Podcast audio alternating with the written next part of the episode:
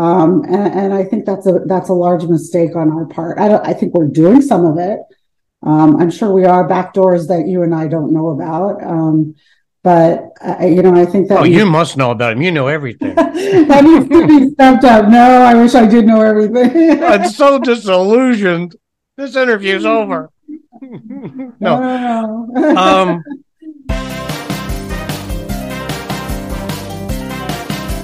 welcome to the Political Party Pooper Playbook. And if you thought all we did was sit around thinking up ways to poop on empty suit politicians, well, you'd be half right.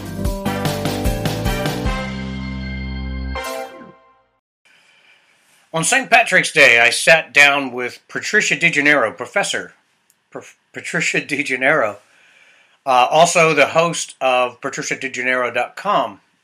She's been on Fox, CNN, MSNBC, Al Jazeera, BBC as a subject matter expert. She is a visiting scholar at George Mason University. She's senior fellow at the World Policy Institute. She's an adjunct professor at New York University, and she's been teaching 15 years foreign policy issues. Uh, she also has a degree in business. Um, she just got back from Brussels when we sat down to talk, where she was discussing the Balkans. Remember those guys? Those that's a that's a word we haven't heard in the news for a long time. I have opinions on where the Balkans could go, but I will keep my powder dry and let Patricia speak on that issue. Sometimes it's best to keep your mouth shut and not stir up actual shit. So I'm not going to do that. But that is where the Balkans are located, where a lot of the cracks and the fissures are um, in Eastern Europe. But we didn't just discuss that. As a matter of fact, that we only touched on that lightly. We talked about Ukraine, China, um, NATO, the European economy, the EU. We talked about U.S. military power, U.S. diplomatic power, and and we talked about uh, the condition of uh, our intelligence uh, in the United States, as well as our uh, diplomatic reach in the world. Okay, this is an indication that the P4B is no longer the dinky little podcast it was just a short time ago. We're getting high caliber guests discussing important international issues, things that I've always discussed, but I come at it from the standpoint of uh, spotting patterns that I've been I've been good at. I've done it over the years, and and oftentimes I'll see things coming uh, before they happen. But it's seat of the pants, and when I do something on on a podcast, it's usually something that I'm interested in. I'm just expressing my interest in a subject and sharing it with you.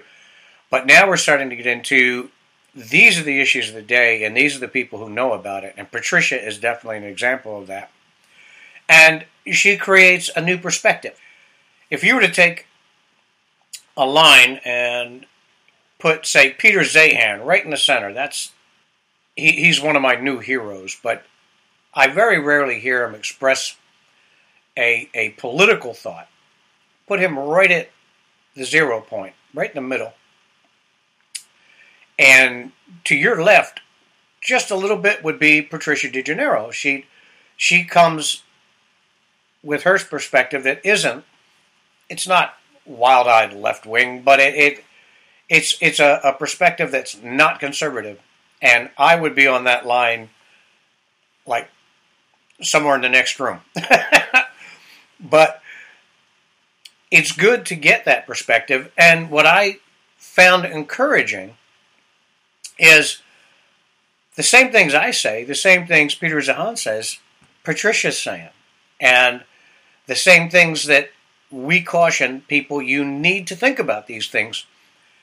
People with the receipts, people with the goods who know what they're talking about, with the credentials, are saying these things. So I was really encouraged having her on. I really enjoyed having her on. It was a great, um, great hour, as it turned out. It it vanished like that.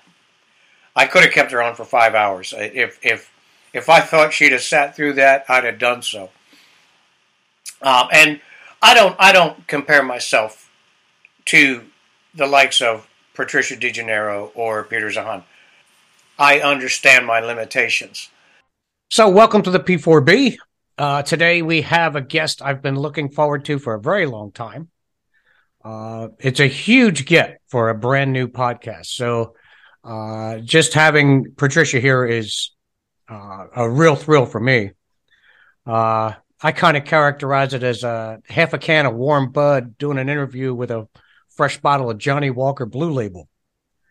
Um, Patricia uh, has a background, a resume as long as your arm. I don't want to get into it because I have like seven and a half hours of questions to get through for Patricia. But the the long and short of it is, uh, uh, Patricia has worked with CENTCOM, JSOC, um, U.S. Army training.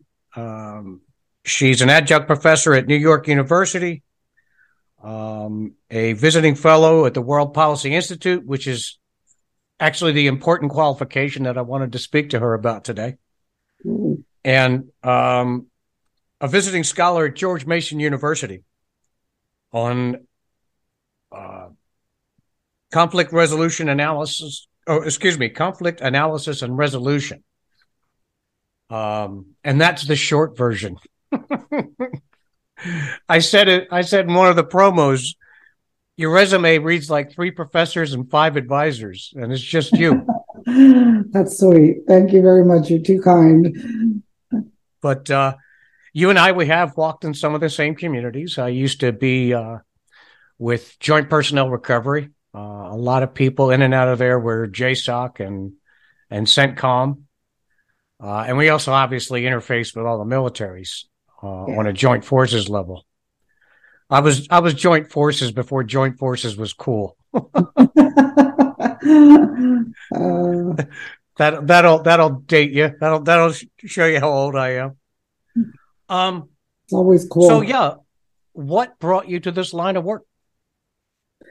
Oh my God, I think it, you know it, it was really my desire to find out um, about the world, and not only about the world, about what the U.S. was doing in the world. I was always fascinated by other cultures, other you know things that were going on, and I I really started getting attracted to U.S. foreign policy and um, I was fortunate enough to study abroad for a while and learned much more, I think, than most people want to learn about U.S. interventions and foreign policy. and so I just, you know, I wanted more and more and more. And I, you know, I think having been a Peace Corps volunteer was a big imprint in my life to see what was happening as far as development and the power of the U.S. in, in their interventions in, in the rest of the world. So I think that's really what brought me here. You're gonna you're gonna see it, and you're gonna understand it better than most of us. But you're gonna see that change now, right? That dynamic, the U.S. stomping across the world like the Jolly Green Giant. Well, I don't know. They're still stomping pretty far. I mean, we, you know, we have a presence in over 190 some countries right now. 100 and I guess it's 30, something like that.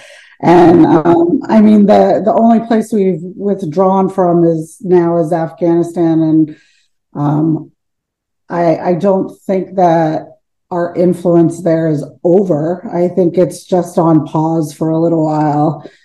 Um, mm-hmm. You know, and I think like a lot of people, I just never realized the impact of, of US foreign policy, how powerful this nation was, and some of the responsibility it has. And I always felt that we could use our responsibility and our power in a much better way than we do.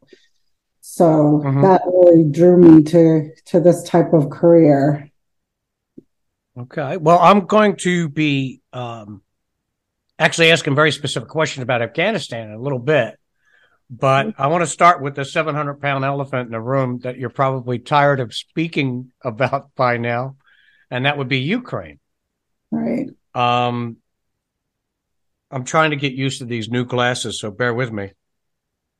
Uh, there's so much we hear um, coming out of the, the Ukraine conflict. Um, it's hard to tell uh, what is propaganda versus what is the real deal. Um, Putin's capabilities, Ukraine's ability to hang on. We get a lot of body count on the news about the Russians. Oh, they've lost so many thousands in a year. And obviously, that is a serious thing, and it demonstrates a serious weakness that mm-hmm. people didn't see at the beginning. But how long can Ukraine hold on? What what kind of numbers are they absorbing right now? Yeah, well, I think that's the million dollar question, right? They're also absorbing very high numbers of casualties and and wounded. Um, I think Russia underestimated the will of the people to pick up and fight against that invasion, and I I think that we all a bit underestimated Russia was going to do that um, at that extent. But at the same time, I think we thought the ground forces were much more powerful than we're seeing.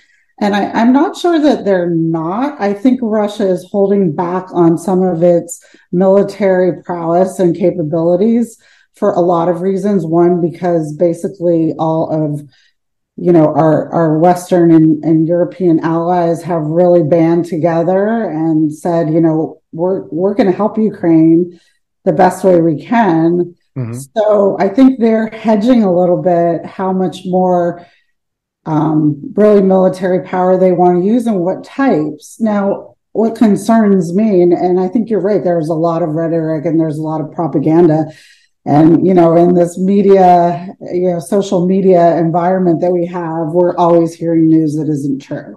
And people are, are quite good at using new or using narratives and stories to influence others' thoughts and behaviors. And, you know, we see that happening in this country. And I, I think we see it happening with this particular conflict. But I, you know, I, I think what's what concerns me right now is we've heard that, um, you know, Poland and others may be sending in some MiGs now, which means that the Ukraine will now have the air power that the United States would not provide to them, and um, that, you know, an air fight is gonna is gonna cause a whole different type of of casualty. It's going to cause definitely an increased, uh, you know, the battle is is going to you know be upped and increased there. And and i think you know i'm not it's a, it's a whole new level of kinetic at this point. Right. That's correct. And and i don't think we're we're quite ready for for the results and the effects of of that because it can then start expanding out of those borders which I, I am not i'm sure that that russia is thinking about um already but you know, are we capable and are we ready? And is NATO ready to to really look at something like that or, or counter, mm-hmm. you know, a greater reach if you're starting well, to bring in air power? Assuming, I wonder if if you if we could if we could war game this just a little bit. Um, assuming a uh, a Ukraine victory or even mm-hmm. a draw what does that do? What kind of dynamic comes into play for Europe now and NATO? Well, I mean, you know, I don't think this was, you know, Vladimir Putin's, um, you know, plan overall, but unfortunately, what he did was reinvigorate NATO. And now people are really um, they're they're committed to increasing the security umbrella of NATO. They're committed to making it stronger. They're committed to making it more responsive. Um, you know, a new strategy was recently set out in Spain um, this last summer, and that's of resistance and resilience. And I think that that that can really cause a greater conflict and challenge between you know who's going to be the stronger who's going to stand longer. So what's important here is really diplomacy right? So we need really our diplomatic decision makers and our diplomatic actors to go into overdrive. Because nobody wants to see another this is this is this is tenuous or semi almost a world war iii dynamic that you're seeing here even though you know, it's Russia against against Ukraine, but it's the U.S. and Western partners supporting the Ukraine against Russia, and then you have China and Iran and other players and Israel as well. It, you know, in interfering in kind of the dynamics that are going on already. So you you have quite quite a a, a possibility of an all out you know third world war if if we are not careful. And yeah. I, you know we're dismissing diplomacy. Um, and, and, I think that's a that's a large mistake on our part. I, I think we're doing some of it. Um, I'm sure we are back doors that you and I don't know about. Um, but uh, you know, I think that. Oh, you must know about him. You know everything. that needs to be stepped up. No, I wish I did know everything. I'm so disillusioned. This interview's over. no. no, no. um, well, you're just Actually, back from Brussels. They don't listen to me enough. That's the problem. well, there you go. I have a restless entrepreneurial spirit. Over the years, I've had lots of side hustles I used to bulk up my income. I drove rideshare, delivered food, worked as a courier, investigated auto accidents for insurance companies. I even sold satellite dishes when they were offering 20 channels and required a degree in engineering to operate. What I liked about all those gigs was I worked when I wanted to. Sometimes I had three going at a time. I wish I had happened across this kind of a thing back then. I'd have saved thousands of miles on my vehicle and had a far easier go of it. Social sale rep is a gig worker's dream. Companies are turning more and more to this type of arrangement to maintain their online presence and churn dollars. And it offers a degree of anonymity to the tech assist or the salesperson who's actually doing the work. And the hiring signs are out everywhere. So if you can type and be nice to people, scroll down through the transcript and click on the pick.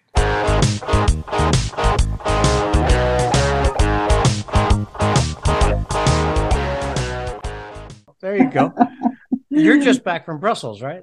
Yeah, I am. Was that a NATO function or well, I I am um, looking at, at the Balkans right now and the fissure points that are happening there, the constant you know crevices that have happened throughout you know history. Um, how prevalent uh, are we to go back, or is there to be another um, conflict or rise in you know uh, again a, another ethnic war going on there? So um, I talked to, I went out and talked to basically our NATO counterparts about their concerns in the Balkans and how yeah. we can kind of support them from a research standpoint and a, uh, look at a more strategic vision of the importance of the Balkans so we don't end up with a another Bosnia, Serbia, Kosovo, you know, right, right, in the middle of what's happening in Ukraine right now. That's that's one of those backwater problems when you have all this loud noise going on in the media, you forget about things like that. I don't know if you caught my previous post. I believe it was the one where I did our first promo for this one. Um, and it's not the first time I've said it, but with the end of the Balkan Wars, with the breakup of East Germany, the borders are a little different.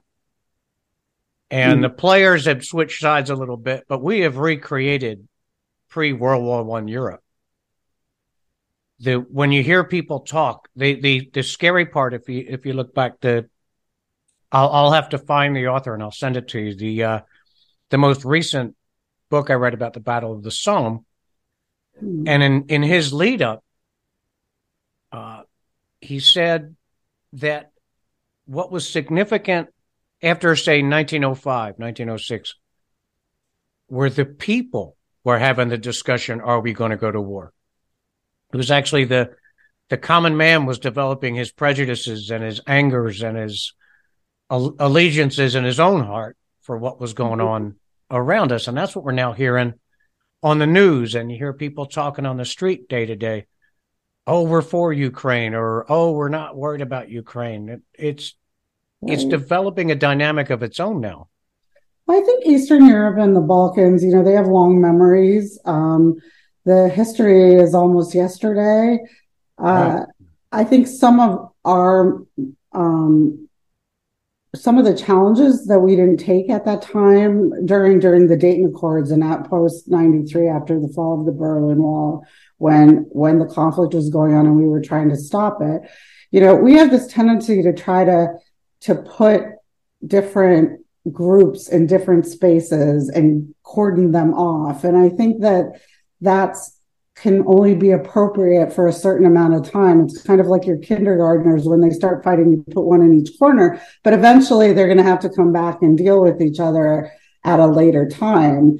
And so we, what happened was we put, you know, the Croats in one place, the Bosnians in, in one place, the Serbs in one place, the Kosovars in another place. And and and they're still having to deal with the animosities that they've had for for decades i mean 1000s mm-hmm. of years even but you can go back to the turkish empire and it's just it's those little things that have never been resolved or or moved beyond or found a way to move beyond yeah part of that and you, was, you mentioned that you mentioned that in one of your articles about after the cold war a lot of the hegemony of the two superpowers was reduced.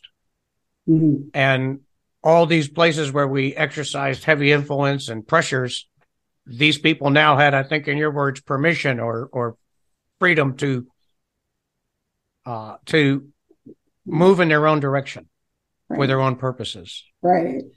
I mean, it was kind of like, you know, the US and, and the USSR at that time, and here's my age, you know, the Soviet Union, right? you know, they yep. had their feet on each part of the globe. Um, you either were not communist or you were. And I, I, think a lot of people felt marginalized. A lot of people, you know, felt like their li- their lives, histories had been put on hold. And so once those feet came up, yeah, they they decided they were going to go back and make good for what happened in history. You know, I lived in Albania for four years, and it was really interesting to me to see that the memories of who had done them wrong went back decades. And I'm they were ready you, to go back. They were ready to go back in battle for who killed their uncles brothers sisters cousins you know long lost friend 40 50 60 70 years ago yeah. And you know, I you know, I thought the Middle East was bad. No, this is like they have memories that go beyond they, anything I've seen. They've redefined the word vendetta. Yes, they have. And I'm an Italian, so I should kind of forget that, but I don't know. That's a, uh, what would you say? Uh, keeping everything we just said as prologue. Uh, I don't know if Putin can accept defeat or even a legitimate draw. I'm not sure he can accept defeat either. So, I mean, that's a really big challenge, right, for the West. How do you give someone of his stature and dare I say, large ego, um, Huge. you know, the, some space to save face. And I, you know, I'm not sure that that's going to happen because they want him to give up every ounce of territory, inc- including Crimea and everything that he's already, you know, taken. And those those are the predetermined terms already. And I, I'm not sure that's going to happen. I think what needs to happen is either um, Russia is going to have to be assured that NATO stops getting closer and closer to its near abroad, which is, you know, was the concern for Putin in the first place. Right. And, you know, so he, it, it, it's a, it's a very difficult dynamic. And, you know, this goes back to, I think we can use our power in better ways. You know, we're, we, we, the first thing we did after the nineties was expand NATO right? Even though we agreed with the Russians to, to stop the expansion of NATO within the Eastern European terms. But no, we went further. You know, we went further to try to include Georgia, include Ukraine, include, you know, some other and, you know, other uh, states in the region. And so I think, I think he got very scared. And uh, as a leader and as a decision maker, I always have to try to understand the response of the other party based on the decisions I make. And I just don't think American policymakers do that very well. No, we're not famous for it. No. the um, but you said earlier, oh, I just jumped track. Um, we were talking about NATO, right. Russian victory, but uh, if if I remember it, I'll come back to it. So assuming a Russian victory, what what could come of that in terms of the dynamic in Europe? Well, I you know I don't see any victory here. I think both parties are going to probably fight till the end. That's the way I see it here. And if we keep, you know, if, if other states and other parties keep arming each other, which is happening right now, they're going to have continue to have munitions to fight. And right. you know, I just don't see a good outcome coming from that at right. all. Um, so I, I, again, I have to. I think that a responsible policymaker and a responsible decisions maker, decision makers really need to figure out a way where we can kind of go back to a détente, so to speak. You know, where uh-huh. we yeah yeah we just stop this because other otherwise, you know, I mean, what you know, it's, it's Cuban Missile Crisis. This this is like guaranteed mutual destruction. We, Only bigger. Yeah, I, I mean, Russia may be showing some weakness in its ground war with Ukraine, but it certainly has weapons that are capable of doing much more damage. You know, at a broader. At that's a broader that's the point I was trying to remember. You said you don't know if they fully unloaded yet. No. And I've I've always felt that way. I've I thought if Russia made a committed effort, they would walk across Ukraine. As a matter of fact, I said that in the lead up, Putin was so gradual, building up the forces on the border, it was like he would take a step and watch and get away with it. Take another step and watch. And he would bring these forces together. And by the time he brought the hospitals up, which is the last thing you do before Jump Street, I think he was actually shaking his head, thinking, "I think I'm going to get away with this. Mm-hmm. I think I'm going to be able to do this." I, I, I'm, I'm not sure when he started. He was confident until he got to where he was at, and we were still shaking our finger at him. Yeah, well, I think he, I think he was a little more confident probably than he should have been. I think again he has to, uh, underestimated the Ukrainian will to fight against yeah, him definitely. to organize. Um, you know, I think we as Americans we've done our share of invasions of other countries, and we know mm-hmm. that um, it doesn't always go as, as planned. It's not always a cakewalk. More, you know, the Iraq first Iraq War seemed to be a bit of a cakewalk because everybody put up their hands, you know, and said, Right. I, don't have any food. I'm tired. Take me, you know, but the second war, the second Iraqi war was, was a big difference. We also found ourselves, you know, we have one of the most powerful militaries in the world. And, you know, look what happened in Afghanistan. We, we saw similar things in history in Vietnam and, and, and I mean, you know, you can just go on and a war is not pretty and it's not easy. And you never, you can't underestimate someone's passion and will. And, you know, uh, McRaven and General Odierno and a lot of generals have written on that in the past several years. Mm-hmm. And, and really about what is the will of the people and the leaders to just continue. And it's really hard to say. You know, did yeah. we think the Taliban was going to fight for 25 years? I mean, 20 plus years. yeah. I mean, initially we were told we're going to Afghanistan to whack Al Qaeda, and then we're coming home. Show's over and then we didn't do that. Well, we did um, do that, but the the the misstep was show wasn't over. We didn't go home. We kept going. Right. That's what I'm saying. Right. right. We we decided right. now we're going to occupy and we're going to nation build and we're going to take these people, yeah.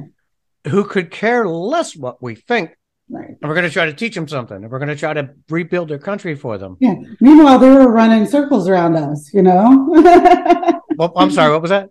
I said. Meanwhile, they were running circles around us. Correct. Correct because they were fighting an insurgency. Correct. Leviathans can't fight insurgencies. They're not built for it. We never were. That's right. Um, we went from Korea until now. We're 120,000 plus deaths. Mm-hmm. And in every case, we left the place pretty much how we found it. And I find that mm. infuriating. I don't mean we we did we broke all the eggs, but then we walked away with a with a quid pro ante. Everything was the way it was politically, so we accomplished nothing after breaking all the eggs. Right. And I, you know, I think that's uh, that's what unfortunately got me interested in American foreign policy, right? Why are we doing these things? Why and what's the end game or the mission? And, you know, we constantly lose sight of the mission um, from the beginning to the end. And I think unfortunately what happens is it becomes political right so you have then parties not wanting to do the best for American interests in the mission, you have them fighting internally. You know, mm-hmm. oh, I think we should get out. I think we should stay in. I think, you know, so there's not any logical or critical thinking. There's not really, you know, a rational discussion. There's not a pro or con. There's no red teaming or gaming, you know. So yeah, we have the, the, the get out people. Right. Yeah, the get out people want to get out, but they don't want to be seen as losing. Correct. The stay in people want to stay in, mm-hmm. but they mm-hmm. don't want to commit to mm-hmm. defeating the enemy. That's your job. Right. When if you're going to go to war, you have to break all the eggs, take everything. And if you're not willing to do that, you shouldn't go in the you shouldn't be going in the first place. Yeah. We wouldn't have this 22 year debate that we had over Afghanistan. Right. If if we had simply stuck to our initial plan, or if we said, oh, we got to defeat the Taliban too, well, then you have to own all of Afghanistan. You can't have right. 150,000 guys and say, well, we're going to fight a war now. It doesn't work that way. Right. I don't know. It, but I, I don't. I really, I really think that our, our leadership and our politicians really have to separate a lot of this stuff from politics. You know, this is not a vanity game. This is not a, you know, and they, they make it one. This is not a popularity game. This is actually things that affect our national interests, our domestic interests as well. You know, if we're having, you know, rhetoric back and forth and, and, and, you know, insulting China every day, that that's a major economic power that we do business with. And it's a huge impact. And you know, being being being tough and being deter- you know determined about what you how you stand as a nation is one thing but being irresponsible by insulting leaders for no obvious reason is is yeah, really boisterous counter- yeah it's yeah. counterproductive to the best things for the united states right right i'm all fine with working in our interests 100% of the time yeah. And we have there's to a smart way to do it, and there's a dumb way to do it. Right. And right. what and most politicians lack is the ability to understand the potential ripple effect. Correct. The unintended consequences of the stupid thing you just said. Mm-hmm. You know, they don't get it. Right. I mean, look at Lindsey Graham. Yeah. I don't think I don't think there's been an incident where he didn't want to send troops in to to deal with it. You know. Yeah. Uh, he's frightening. Uh, right. And I'm I'm basically conservative. I guess you could say I'm part of his party, but I don't know about that guy. Well, I, you um, know, I at this point, I, I, I can't really say that any of them have been really responsible. It's uh, you know on both sides of the party, they you they really haven't because if if you're not if you're not deciding what's best for the country first and what's best for you know our institutions and how they need to to to band together and survive. Uh, you know, I think that there's a problem on both sides. Right. Okay. I agree 100%. There is a weight loss product that's doing a roaring business right now. It seems like a no brainer. It's called Alpilean. It does its thing by improving your metabolism. I'm not a, a doctor, so I'll leave this particulars to them, but they are well uh, well documented. Uh, so you won't get a supplement that says take our stuff and do 500 sit-ups a day and get results. Uh, it comes with an ironclad 100% money back guarantee, so it's easy to try. Click the link in the text to see if you qualify for two bonuses, uh, two books. One is one is called One Day Detox Quick Start and the other is Renew You. Both are geared around creating a new, healthier, and less stressful life for you. It's called Alpilean.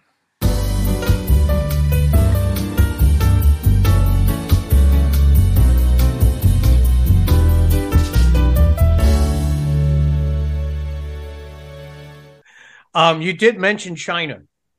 Mhm. Um, I have been uh, reading and listening to Peter Zeihan. You familiar with Peter?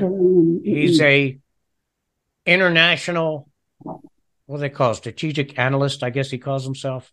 Mhm. The way he describes it is you pull a string on one side of the world, it's his job to tell you what happens on the other side. And yeah, that's a lot what I do. it, yeah, and, and that's why I was crazy happy to have you on because I was just starting to read Peter when I came across your stuff and I said, "Oh, I have to talk to this lady." I mean, I was I was really happy when you came on. Thank you. but he talks at length about um, about China. L- let me do this before we go to China. There's something I do want to ask you about because it was uh, along the uh, the lines of what we what we've been talking about, and that is Afghanistan itself. Mhm. Twenty years. Everybody knows how I feel about that effort and and and what came out of it. There's two things I, w- I want to ask you about. One is uh, uh, your after action take of the withdrawal. How did you see that? And if you were advising the president, what would you have told him to do? Well, I, I I was not opposed to the withdrawal, okay, but um, I don't think that that the full um, story about what was happening in country was getting to decision makers, and by that I mean that the Afghan military itself was was very weak. Um, we were having problems resourcing it. Uh, we were our hands were tied in a lot of ways because of decisions that were made between the U.S. government and the Ghani government, and that that was particularly, um, you know, during the negotiations with during the Trump administration that happened in Doha. I mean, those those negotiations were were really um, they, they were not fruitful because Ghani was in no way, shape, or form told that he needed to figure this out. He, right till the last moment, he his understanding was President Biden was going to come in and support him all over again, no matter what Trump, President Trump was deciding on the withdrawal and the negotiations with the Taliban. So everyone in Ghani's kind of circle, and including some US military, I think really felt that Biden was coming back into office and we were going back to war, full full force. Really? Unfortunately, yes, yes. And unfortunately that did not happen. Right? So you you have the Biden administration, if you look back at Joe Biden's record, he was very adamant about getting out, out of Afghanistan for years. And so he was going to get out.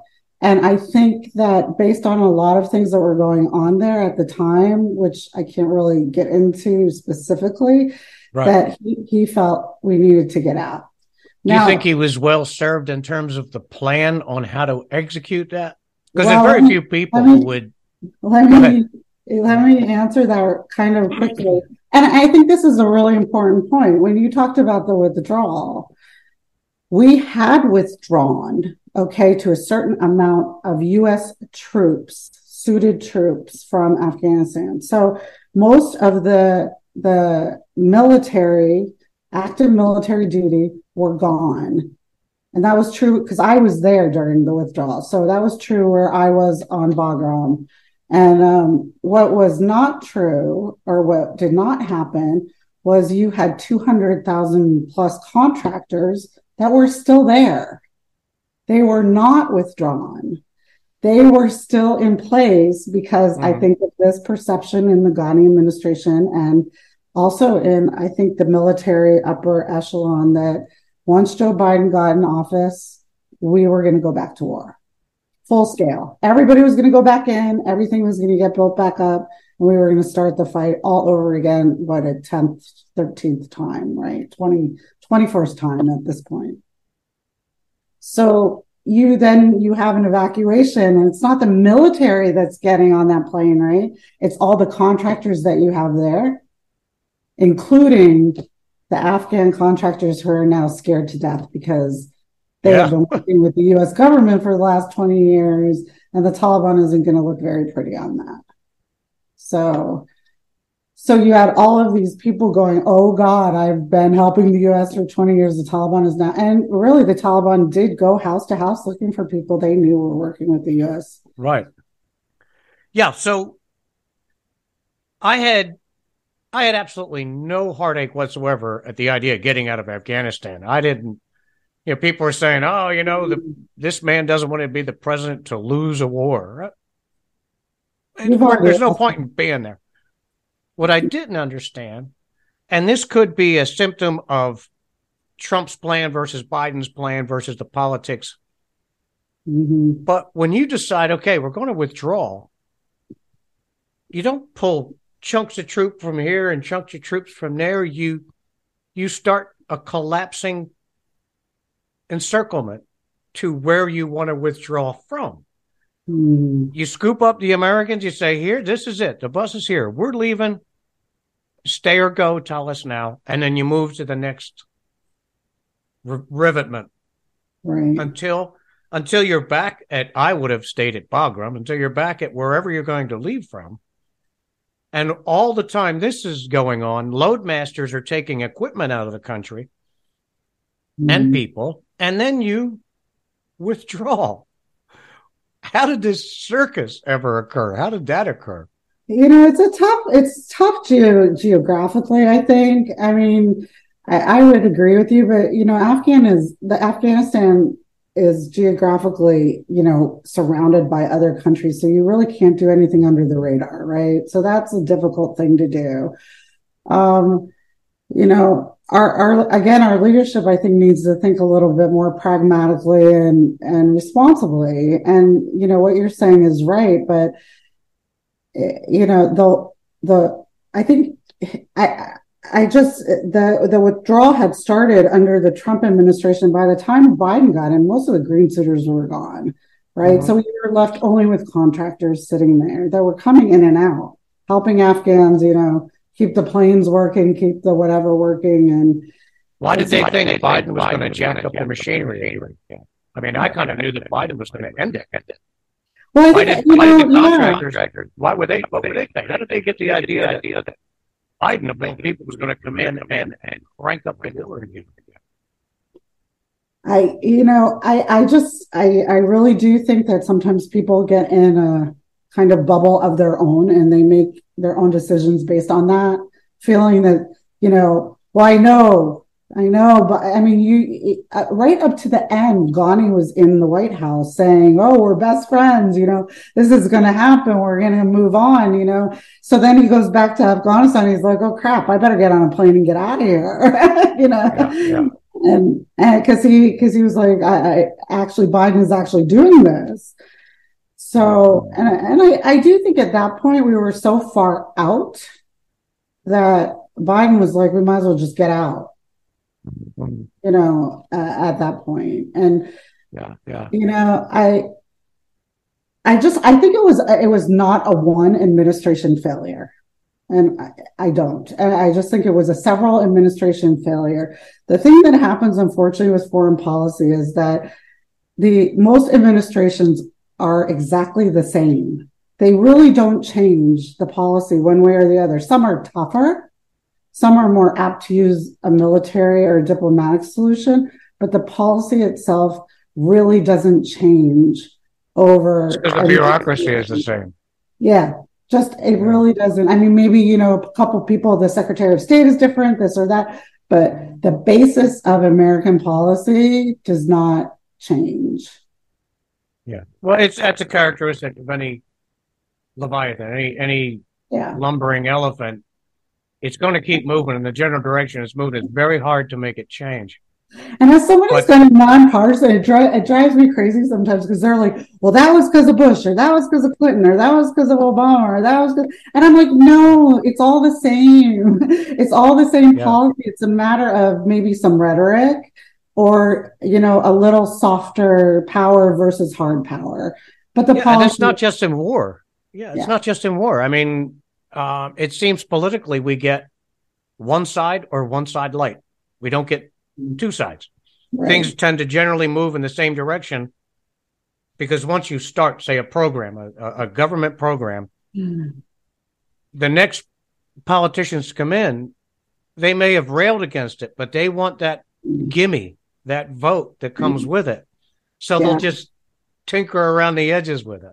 And I think we both know that there are a lot of special interests that come into play around a lot of these issues and decisions. Mm. So, I mean, that's also unfortunate, and that's consistent.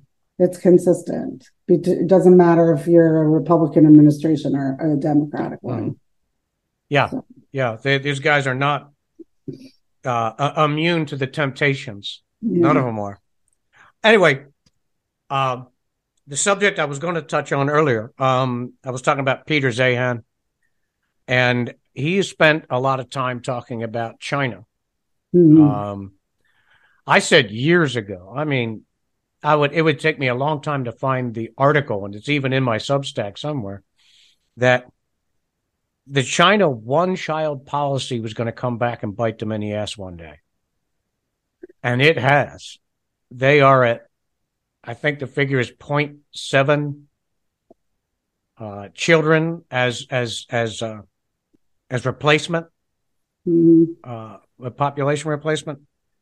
Um, Zeihan's interpretation of this situation is that China is going to become a hollowed out giant their economy is going to collapse. They won't be able to sustain themselves.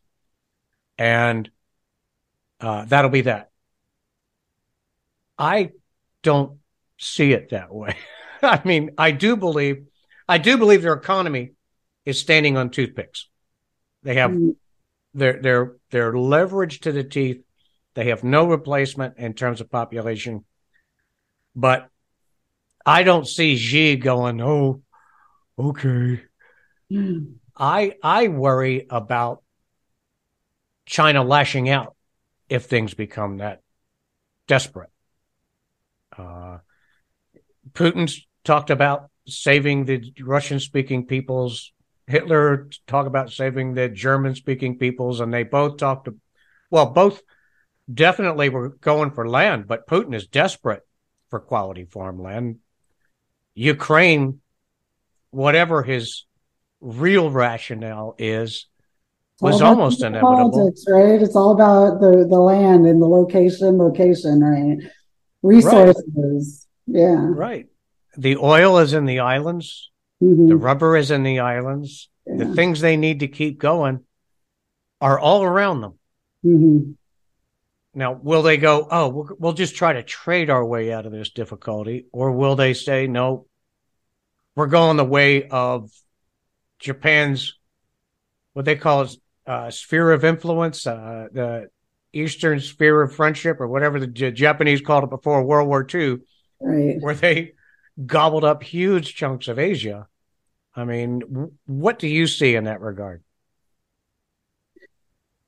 Well, you know, it's it's really hard to tell. I mean, I think China's already been running. You know, they they they're building up the Belt and Road Initiative, right? They're going around the world trying to identify where resources are and kind of control them in order to bring them into their country. Um, I think that you know, I mean, part of the the population issue in China is, you know, it's going to take a long time, right, for them to decrease in population, regardless. Um, I think they're trying to counter that a little bit right now, where they're encouraging people to have more than one child. They're paying couples to have more than one they child. They are, but they're getting yeah. pushback. The right. women are saying, "Wait a minute, make up your mind." You know? Right, right. And, and I mean, happy. if you live in the the really urban areas, you are you know farmland areas, you can you can have as many as you want, and nobody's going to talk about it. So mm-hmm. You know, it's it's a it's a, it's a difficult thing to say. I think you know, I, I really wish more people would think about the global nature of the world we're living in right now. And we we have to learn to to figure out how to live together and on limited resources, or we're going to be in, in big trouble sooner than later. Right. I think, you know, the science shows this, a lot of writing shows this, a lot of research over the years we you know we we have rising populations in some places and and lowering ones in others and and then which which create creates stresses right on the globe in different areas and we're all feeling those stresses regardless of where they are we mm-hmm. can't mm-hmm. get out of we all live on the same planet so until we start right. figuring that out and why it's important we figure that out um, I, you know i think we're headed for some hard times and you know and and maybe china has to learn this too the hard way mm-hmm. um, they're very. I think it's a lack of vision, really. Mm-hmm. Uh, what you're talking about, they, they, we seem to deal with the issue six months, a year, two years, three years after mm-hmm. we should have been, after we should have been attacking an issue aggressively, and that's how you end up, right, with pre World War One Europe or or Asia in in a a situation so fluid right. that you where do you put your finger now? What what we could have done earlier where we put our finger now well it worries it worries me and i i, I worry about the, this country quite honestly you know i have a congress right now that's fighting you know it's they they can't make decisions on anything they're you know they're fighting about things that you know, in my mind should have been solved a long time ago. And, and instead of, okay, we are having issues with climate. What does that mean? And how do we need to discuss that?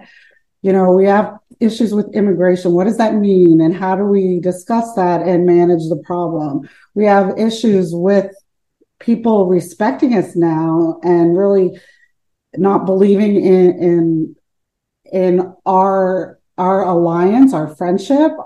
They have problems with trust. What does that mean? And what do we need to do to manage that to make a stronger country? You know, why is, why is it that our education system is failing? Um, you know, we have kids that are not in math and science. Why is that? I mean, I, I think that we need to start thinking about leadership that can, that feel passionate about human beings and how to you know, kind of think about making a stronger society.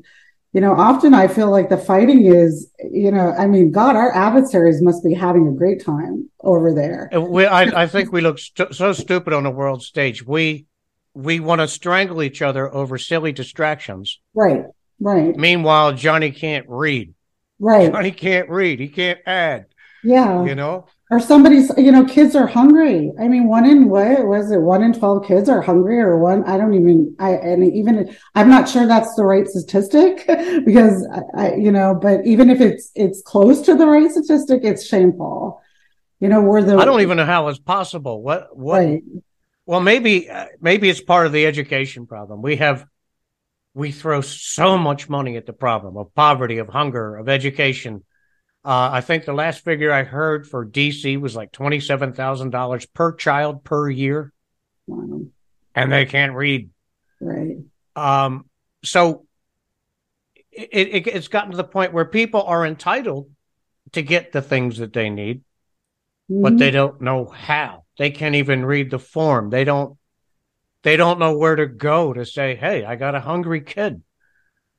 you know there's no excuse yeah. for a single child not to eat nowadays right and we we you know we need leaders to go out there and and talk about these kinds of things i mean i you know i worry about banning books and banning you know discussions and banning conversations and you know I, these are all things that you know here's my age again right we fought against during the cold war Russia was the one that banned everything. They banned Levi's, they banned books, they banned music, they banned, you know, everybody had to have babies. They, you know, this is what it was in during in Russia. And yeah, the words you couldn't and, say and the words you could say. Yeah. Right. In Easter, well, I would say the USSR as a whole.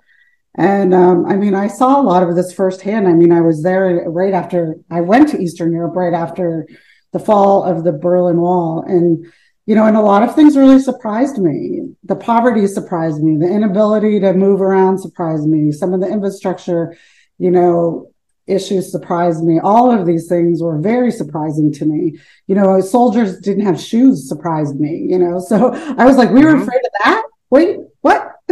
so we were right. spending all this time when we could have been doing really different and good things overall. And keep our money Yeah, where we- our we- mouth is. and we're heading that way. Maybe not rapidly, and maybe we'll never actually get there. Yeah. But we've become what we beheld. That that thing that that we abhorred, we we are becoming. We're we're acting like those people. Now, this is a subject near and dear to my heart. I like to make sawdust. It's one of my favorite things in the world. I have been working in a wood shop for over 40 years now. My first project was a dining room table. It was the ugliest thing you ever saw in your life. It was a big piece of plywood with the little legs that you screw in the bottom, a little bit of cheap trim, and what was supposed to be cherry stain. It, it turned out to be this ugly orange table. And when you put a jug of milk on it, everybody had to wait for the table to stop wobbling before they could eat again. It was awful. But, and I've said this to people before who have, people all the way way back when who saw that table. If I had never built that table, I never would have built a bedroom set for my son Ken. And I never would have built a four poster black walnut bed for Phil. And Pat wouldn't have gotten his living room set. These are all things that came out really good that I built later because I stuck with it. But the learning curve was brutal. All my drawings were in my head. Uh, anything that was on paper looked like cave drawings that only I would understand. So I came across a program that I wish I had seen a long time ago. Ted's Woodworking Resources. It includes 16,000 plans. I've seen people who would sell plans for say Adirondack chairs for 10 bucks, 20 bucks. Worth it. If you can if you can get a plan for an Adiron- Adirondack chair for 20 bucks and do it the way the plan says you do it, you can make those things and make a lot of money or you can make a lot of gifts. You can decorate your lawn. So to to pay a few bucks for a set of plans is fine. This is 16,000 plans. And I, I got to tell you, I I would have paid them for the free stuff. It's going to take me forever and a day just to get through the free stuff because there's things I want to build already in there.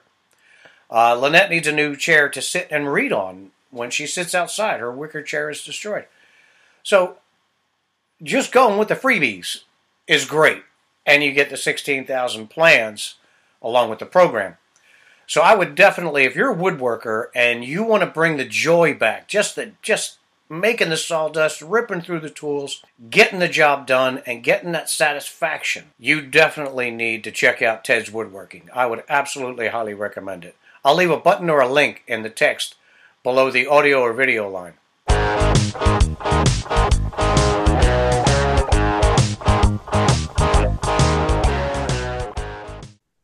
Yeah. But all that Yeah. all that ties in perfectly to my last question. Okay. It's it's it's one question in 322 parts. Are you ready? I'm ready. Okay. Um just just from where we stand today. And and you can you can divide it up into domestic and international, tie it all together how you want to do it.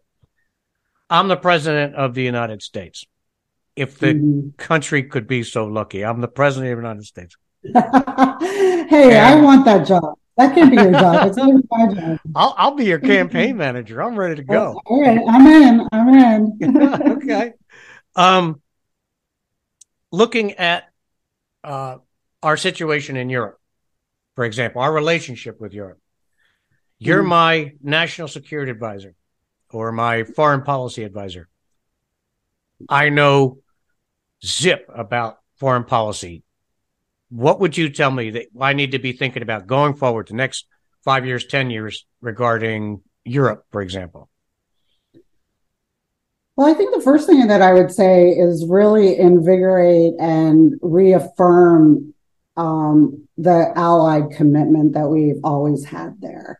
That's the first thing. Um, you know, and I mean, there there would be options about whether or not you know NATO is still that the way to go. We, you know, those things would have to be talked about. But I think at this point, NATO has been reinvigorated. And how are we going to look at NATO in the future? And how are we going to lead? What is our mission going to be there? And I think the second part is that the US has always been very adamant about democracy, about human rights, and about people being able to represent and speak for themselves. And I think we have to get back to those foundations. We've kind of gotten off the trajectory, which means we've not that we we need a very strong military don't get me wrong but we've kind of gotten off the trajectory of the fact that we you know we'll go back to what we talked about before right that we always stood up against, you know, this idea of this USSR and marginalization of other people. So we really have to kind of do the say do gap. We have to we have to shorten that say do gap. And I think the third thing that we really need to do is build up our diplomatic um, our diplomatic force, meaning that it is so weak right now. It needs to be reinvigorated, revisioned, and remissioned and the reason I say that is because it hasn't changed since it's been to, it's been there.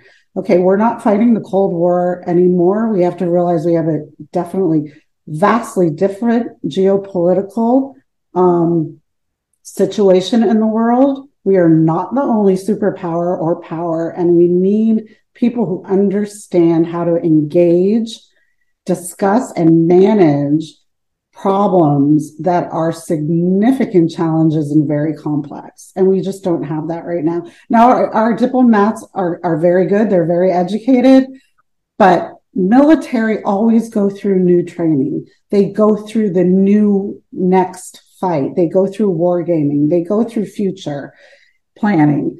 Our diplomats do not do that. And I, we really need to reinvigorate and also bring in a lot of diversity in our diplomatic structure to be able to deal with different cultures, different, you know, ways of life, different views in in the world today. And I think that that's really where we're lacking.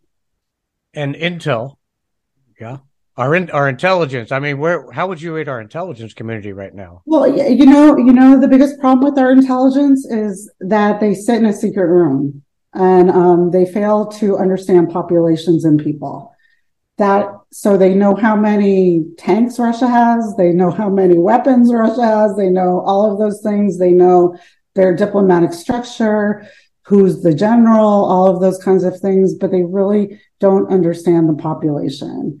And the population has always been the one factor that where we have lost wars. We won lot, we win lots of battles, but we lose the war because we don't understand the Iraqis, we don't understand the Afghans, we don't understand how to engage these people. They are not us, and that's okay.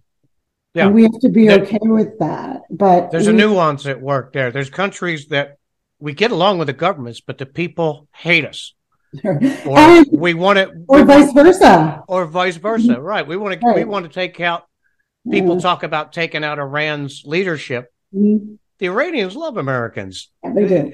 Uh, I've seen so many films where kids would come up to the Americans and talk to them for an hour. Um, Iranians are natural allies to me. I mean, their culture, they're very well read. Their lit- literacy is 97%. They've been all over the world. They're well traveled. They are well educated. I mean, it's just Iranians are natural allies. Now, the Iranian regime, that's a different story. But, right. you know, so what you're saying is exactly right on. Yeah. I, Sadly, I there are modern people being led by people who are stuck in the 700s. Yeah, and I really think that's been our big disconnect is that we we we understand we do understand the regimes usually very well, but we don't understand the populations and the people. And if you don't get that piece right, you are not going to understand the will of of that population and how you can influence it to do positive change or positive movement forward. Okay, with the last part of that question, my wife is British. Oh. And right right now, England is flailing. Great Britain is. I lived in England for a long time. I love it. I we almost moved there at one point.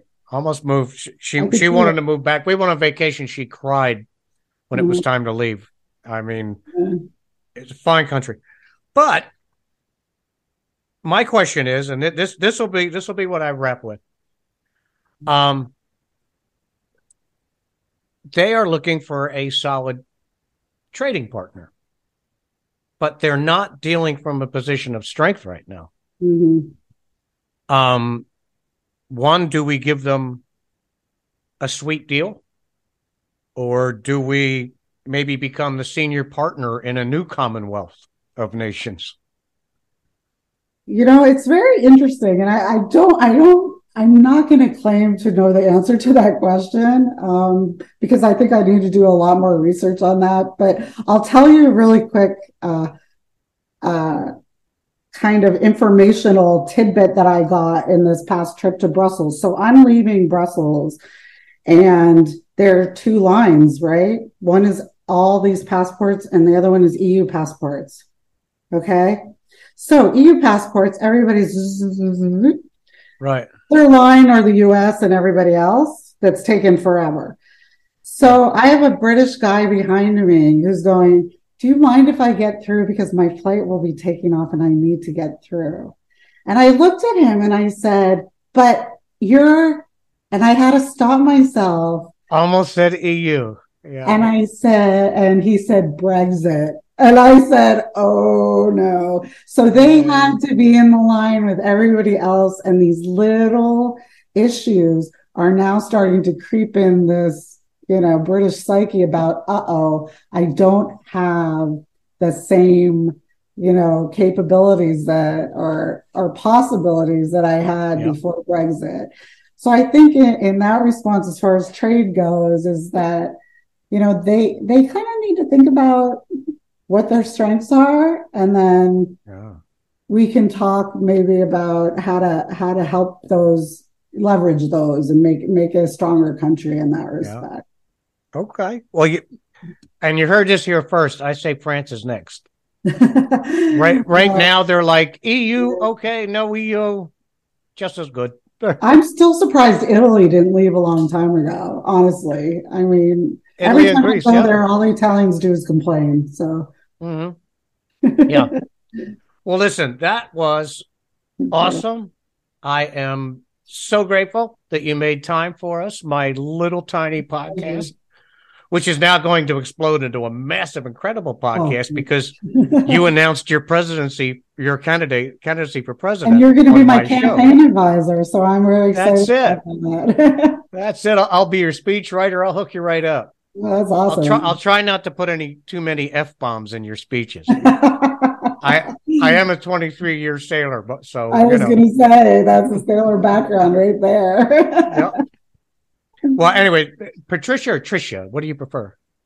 Um, you know, my parents, my family always called me Tricia from a young age because my father is actually a Pat Pasquale, and they call him Pat.